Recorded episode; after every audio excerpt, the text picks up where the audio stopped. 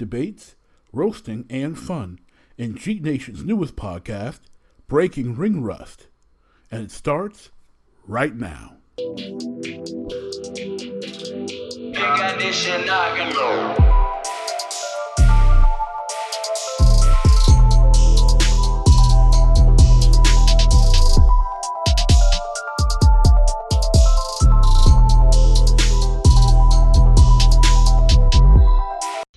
Hey Jakes, it's your boy Rockin' Mr. Magic here, and this is a bonus episode of Breaking Ring Rust.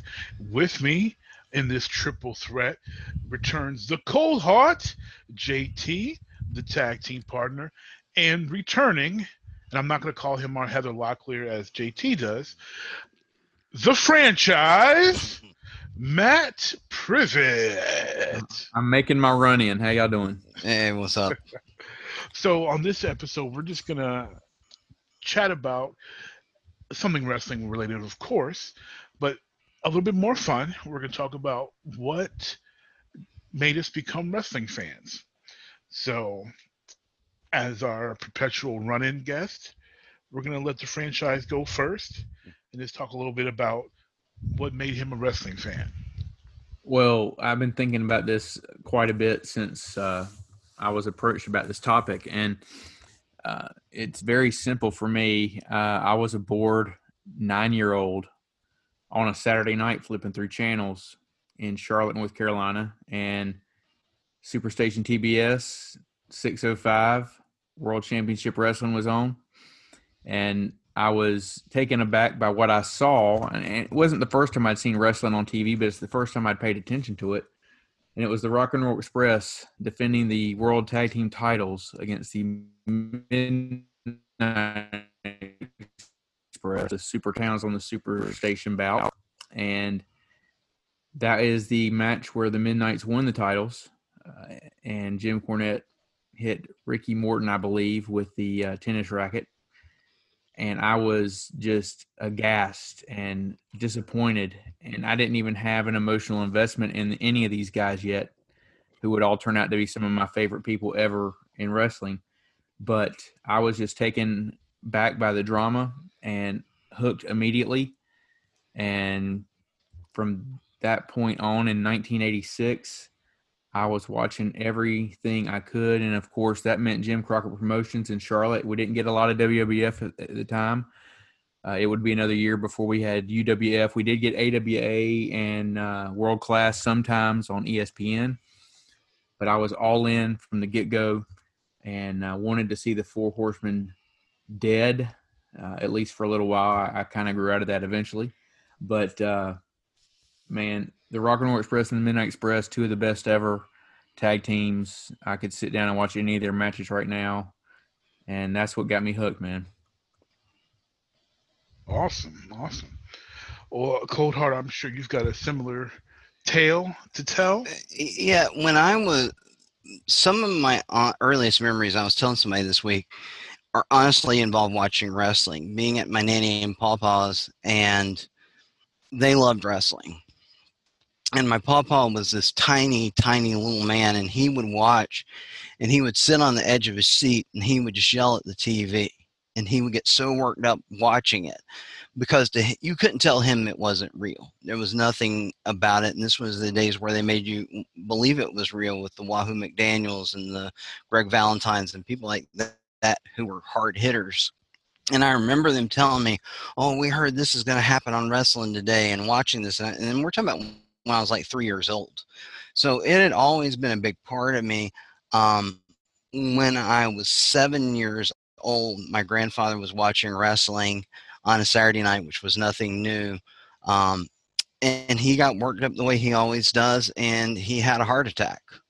And he uh, ended up dying from that. So uh, wrestling is directly connected to my papa's death, but was such a big part of his life and you know for me there's a part of me that feels like i'm honoring his memory by being a wrestling fan at the same time you know i remember the people that really stood out to me ricky steamboat was my favorite wrestler until i knew who barry windham was and you know uh, steamboat was you know, the man in my book. I didn't think anybody could beat Ricky Steamboat. And I remember seeing so much stuff over the years with Steamboat and then seeing Steamboat out in Charlotte, uh, you know, shopping at grocery stores and stuff like that. And, you know, it was, which wasn't uncommon. And I eventually went to Steamboat's gym uh, and worked out and got to work out with Ricky a few times. But, you know, those guys really, to me, the concept that none of this was real was so foreign to me. None of this was none of it was real to my grandfather. Would would have been a, a, a completely foreign concept,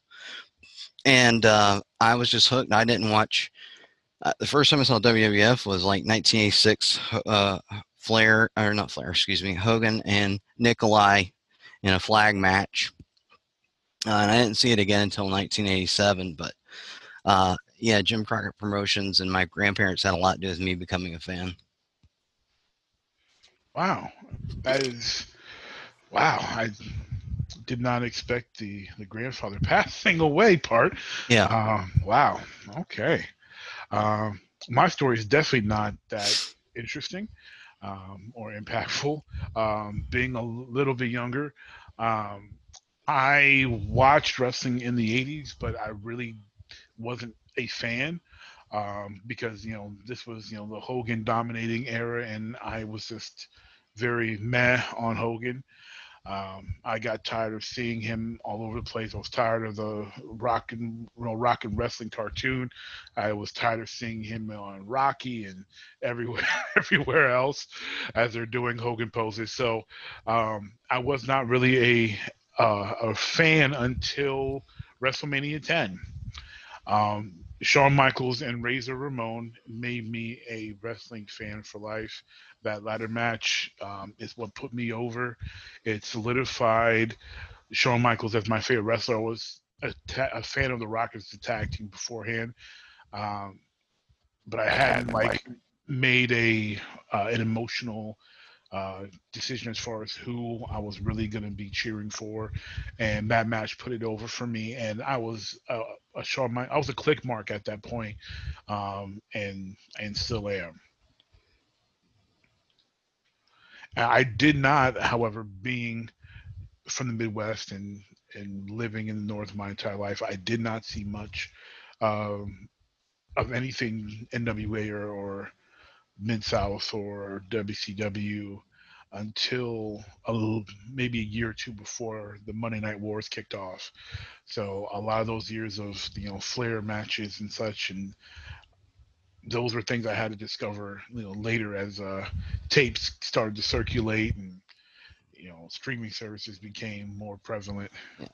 You I missed think, glory days. Yeah, I think one of the best moments for Matt and I was he and I went to Starcade '93 together, and we sat six row ringside, and saw Flair beat Vader for the world title, and that was a to me it was a big moment and, and matt and i weren't even that close at the time but i remember uh, telling him, "Hey, Starcade's coming to Charlotte," and he was like, "We're going," and uh, that was a big, big uh, moment for me as a fan to see Flair in the old Charlotte Coliseum wow. Uh, win the title. That was actually the first time WCW or NWA title changed hands in Charlotte. Yeah, especially because Flair, you know, Flair and Charlotte are synonymous. Even like, wow, even like you know, casual wrestling fans can identify Flair with Charlotte, and so he had left WCW two and a half years prior, went to the WWF, came back, and and WCW was not the same in Charlotte as Jim Crockett Promotions was. You know, um, JT and I went to house shows where there were maybe 500 people in the crowd. Yeah, and this was different. Starcade '93, you you had a near sellout. Of course, a lot of that was paper, but it didn't matter. The atmosphere was there. Flair was our our favorite. Here he was. Vader was a, a, a fantastic kill. They had, and, and, you know, Flair Vader, arguably the best match in Starcade history. I, I think I would put it number one. Of course, yeah. I'm biased, but just just had a great match. I, I loved the finish, even though I've read some people think it was botched. I don't think it was botched. I think it was perfect.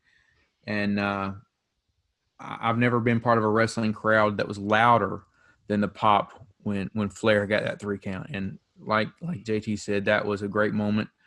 And uh, I had been out of wrestling for a while. Yeah, from pretty much early '92 through early '95, I was a casual wrestling fan at best. I just popped in and out, but I would still rank that as one of my all-time favorite wrestling moments ever. Yeah, that was. I remember going to see a house show, my first house show, and there was probably 500 people there in the Coliseum, if that. And the Coliseum was, the new Coliseum was blocked off midway, and they had the ring up against this curtain.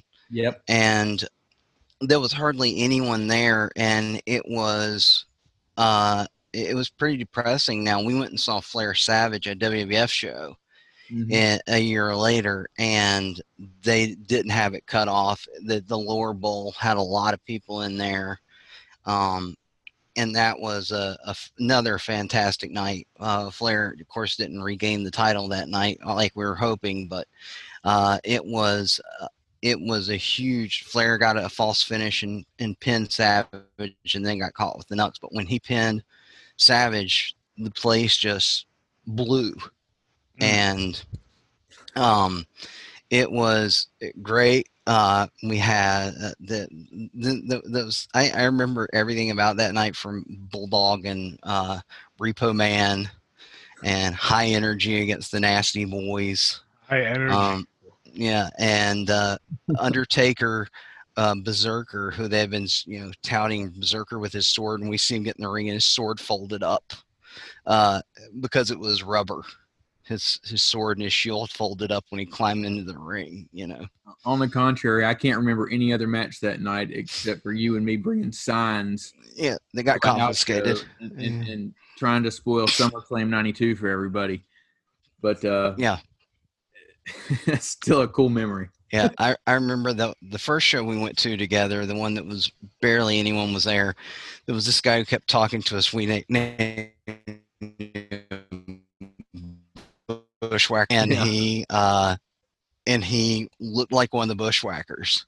But And I, I will say, even though that tarp was in the middle of the, the Coliseum for that WCW show in '91, we did get to see a pretty fun Sting Cactus Jack cage match. oh yeah, I talked about that a few times ago. That was where uh, maybe I didn't tell you about this. No, you that didn't was tell the me. spot. So we saw Sting. The main event was Sting and Cactus Jack, and Cactus Jack climbs up on the cage, and Sting just reached up and shoved him out of the cage. At a house Now show. there's yeah, and now there's no escape rule in WCW. Yeah. And and Cactus Jack took the sickest bump, and you just heard this thump on the floor because he went down, no hands, and hit yeah. you know butt first on the on the mats, and then Sting followed him out, and they fought around the cage. It was awesome.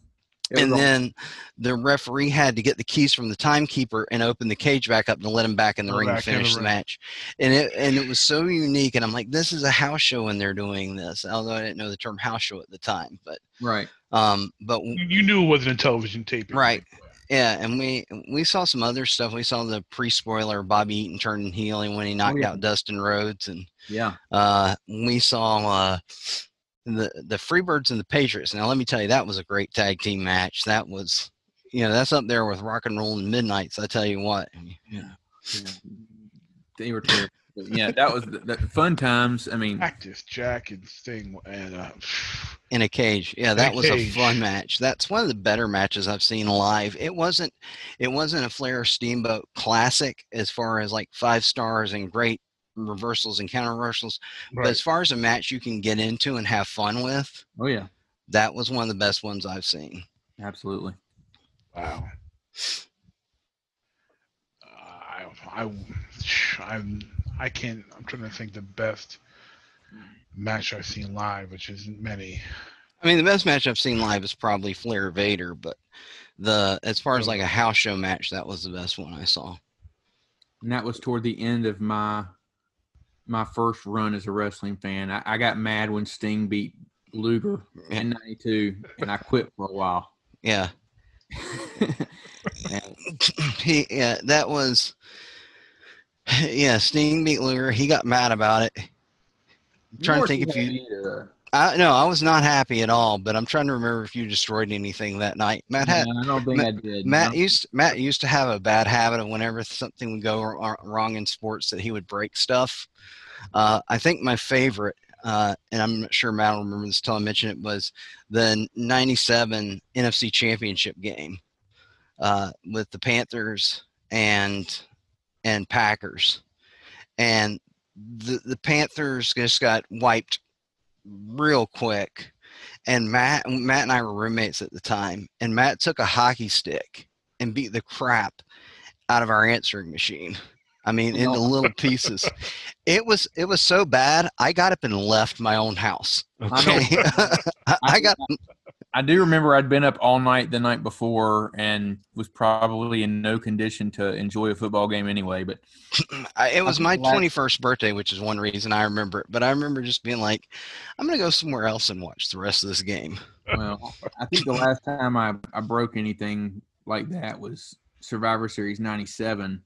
And even though I, I, I knew Bret Hart was on his way out, when I saw how it happened, I was ticked off. I, and I killed a, I absolutely killed a VCR that didn't work anyway, uh, just for the heck of it. Yeah, he. I think I got. I think I got over that phase of my life that night, though. Yeah, he. uh No, uh, the funny thing is, his and I reactions were so different. That because I was watching with my friend Mark, and both of us uh didn't really like Bret Hart or his gimmick at the time, and we were and we were ecstatic because we assumed that Hart was going to do the right thing anyway and get pinned, and he just screwed him by making it look like he submitted. You know, because we and uh, we were ecstatic when when they did it. We were confused at first. They were like, "Yes, Michaels is a champion," you know, but um, yeah, we, we didn't get that upset about it. We're we're pretty excited actually. Yeah, I didn't destroy anything because I was quite happy with the result. Yeah never never always respected and liked Bret Hart the wrestler, but the character was never a, a, a, real fan of. But I did enjoy the DX versus the Hart Foundation, so any any DX win was a win for me. Well, we have to be careful talking about Bret around Matt because now that Bret's shown like what a miserable person he is, you know, kind of hurts Matt's feelings. Hey, I I don't. I mean, yeah, Brett Bret is a miserable guy. It does seem like, but uh, in the ring, I love the guy. So, oh, in, in the ring, he's great, but it's just everything he does out of the ring, you know. Well, I think uh, he's not the happiest of people. Yeah, he's not, not not a happy. I don't think he was happy before that night. and I don't think he's been happy since. Yeah, well, you saw his wife. And I'm talking more about her personality than her looks, but good lord. I oh. watched Beyond the Mat, and I had more sympathy for Bret because of Julie than I did because of getting screwed. Was he married to her then? Yeah. What, it, yeah. Yeah, uh, they got a divorce not long afterwards. Okay, I'm thinking about his current wife. Okay, all right. No, no, we're talking about his first wife. Okay. And she just she was more miserable than he was. That's shocking. That could be yeah. true. Yeah he uh yeah she she was not a happy person whenever they showed her for anything um and most people know her because during uh, wrestling with shadows she says to triple h come on hunter about whether or not he knew what was going on uh, and people oh wait, like, I do remember that. I'll and people were like, "That's proof it's a shoot." She called him by his working name, or that's proof that it's work. She called him by his working name. It's like no wrestlers actually call each other. Yeah, the, by their working I don't name. think there's a yeah. single wrestler that calls you know Taker Mark. You know, I've never heard them do that ever. Yeah. I yeah, I, I mean, even Taker's his wife close... calls him Mark. Like, nah, no, she doesn't. She she did on the special. It was a joke. Yeah. yeah. How would you characterize your wrestling fandom today? I guess. Oh, that's a good question. For me, I watch what I enjoy. It's not like it Orange used to Cassidy. Be. No, it's not what I enjoy. It, I, I watch what I enjoy. There was a time where, and Matt was the same way, uh, because one of the things we bonded over was if it was wrestling, we were going to watch it. GWF, NWA, WCW, WWF. If it was wrestling, we were watching it.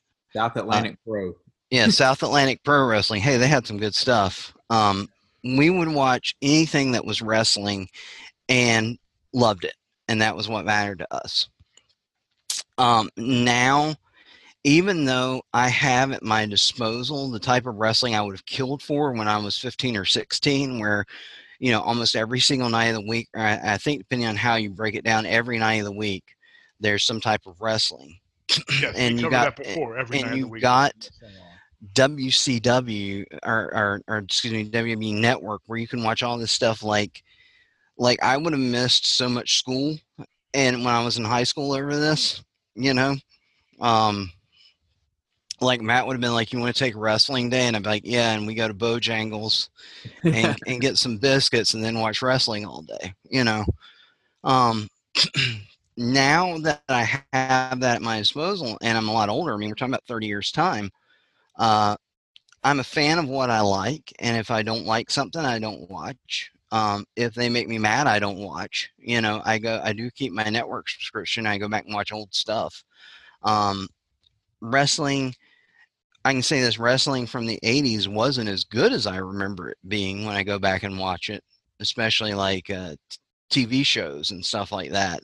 Uh, squash matches and things weren't nearly as good as I thought they were back then. Um, but and even some of the main event type matches uh but I, I I like that better than what i see a lot of today you know um what i really enjoy is nxt uh and i'd rather watch that than about anything else nxt and uh uk uk i'm a big fan of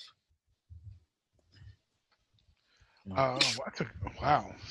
For me, it's pretty much close to the same. Like, I, I'm trying to watch what what I am enjoying. I try to to balance it out so that I'm not getting stale, um, as far as appreciating other styles. So, I'll be I'll watch if it's WWE. I'm mostly watching NXT. I'll watch Raw here and there. I'll watch SmackDown here and there. Um, I will watch an AEW Dynamite here and there. I think I've watched maybe one episode of Dark, um, but that's also sporadic. And I will also jump into um, New Japan, and every once in a while I'll watch some Stardom, just because there's a lot of hilarity that ensues, and I do find the uh, the all female promotions, you know, interesting. And it's a lot it's got a lot better wrestling than trying to watch like uh um wow or or glimmer in my opinion. So mainly it's nxt is what i'm watching as well. Um but the, the freedom to be selective is also is, great because you're not sitting there stuck watching something that's like you know i really don't want to watch this Yeah, I, you know, for me, I guess ever since the early, I mean, when I first started watching wrestling, it was give me anything and everything all the time. Then I went through these phases. Once I got my driver's license, once I started doing other things, once I started growing up, I'd go through these phases where I'd be in and out, in and out for Mm. periods of years. And um, I'm old enough now to know that wrestling will always be there. And, uh, you know, I'll never completely shut it out of my life, but I, I, I am pretty much out on the current product. Uh, I haven't watched anything since the first night of WrestleMania this year. Um, at least nothing current, but I, like like JT said, I'll keep my WWE Network subscription because I, I watch Mid Atlantic Championship Wrestling all the time. I watch all that all that stuff I loved when I was 10, 11, 12 years old. Through, I, I will turn that on when there's nothing else on, and it's there, and I know that I can enjoy it. Mm. I, I miss, you know, Would you would you rather buy it and have it than keep the, the network if it was an option? Like buy like a physical copy or just like even a digital copy and keep it rather than keep the subscription keep the network. No, uh, well, I, for one thing, I- I've gotten rid of a lot of DVDs. You know, I don't, Okay. in this digital age, it just saves a lot of space. Um, same here and as much as I've moved, I don't like moving all those boxes. But uh, I don't have very many wrestling DVDs at all anymore. But uh, Yeah, yeah. and thank, thanks to the I- I- network, I, don't need them. Yeah, I agree with Matt. It just like uh, when I, I think I was telling Matt the other day when I got Disney Plus, I was like, well, I don't really need my Mar- most of my Marvel disc or my Star Wars disc anymore because they're the same things on there, and I don't have to load them in there. Right. Are your Uh, Star Wars discs the uh, the '96 theatrical release or the '70s no. theatrical release? No, if I had an older version, I wouldn't get rid of it. If, Okay. and I- and I, if they and if they re-released and said, okay, we're not going to put it on network, but for a hundred dollars, we're going to put out the original versions of the um, of Star Wars trilogy? on on on Blu-ray, and we're not even going to qualify them up to Blu-ray. I'd buy it. Uh, yeah, if they release the originals without the uh, special edition that the the '97 versions, yeah, I would do that too. Well, but- what's even worse is the two is what they're showing now and what they're selling now is the 2004 2005 version with Hayden Christensen in the Yeah, end of yeah. Jedi. yeah, and it doesn't have the uh, the Ewok song, which is also trash. yeah, I have the original Return of the Jedi soundtrack just so I can have the original Ewok song. So Nice. I'm yeah, a- I I forget it, when it was in the early 2000s, but I bought the the DVDs because I knew it had the 97 version, but it also had the other disc with the original theatrical release. And I said, I know this is not going to be released again in any time soon, so I made sure I bought it um, because I had a VCR mainly because I still had the VHS um, of the original trilogy. So I was like, let me get the DVDs and call it a day. yeah. Now, if you know how to transfer those to disc, Matt and I want may want to have a conversation with you after this. I do, and I have that. I have such equipment, so Uh, we might have to talk to you off air. Um, Yeah. well, especially because we only have one minute left anyway. Yeah. all right. Well, you want to wrap us up here? I will wrap us up. So, folks, thanks for joining us on this bonus edition of Breaking Ring Rust. We would love to hear your stories on how you became a wrestling fan.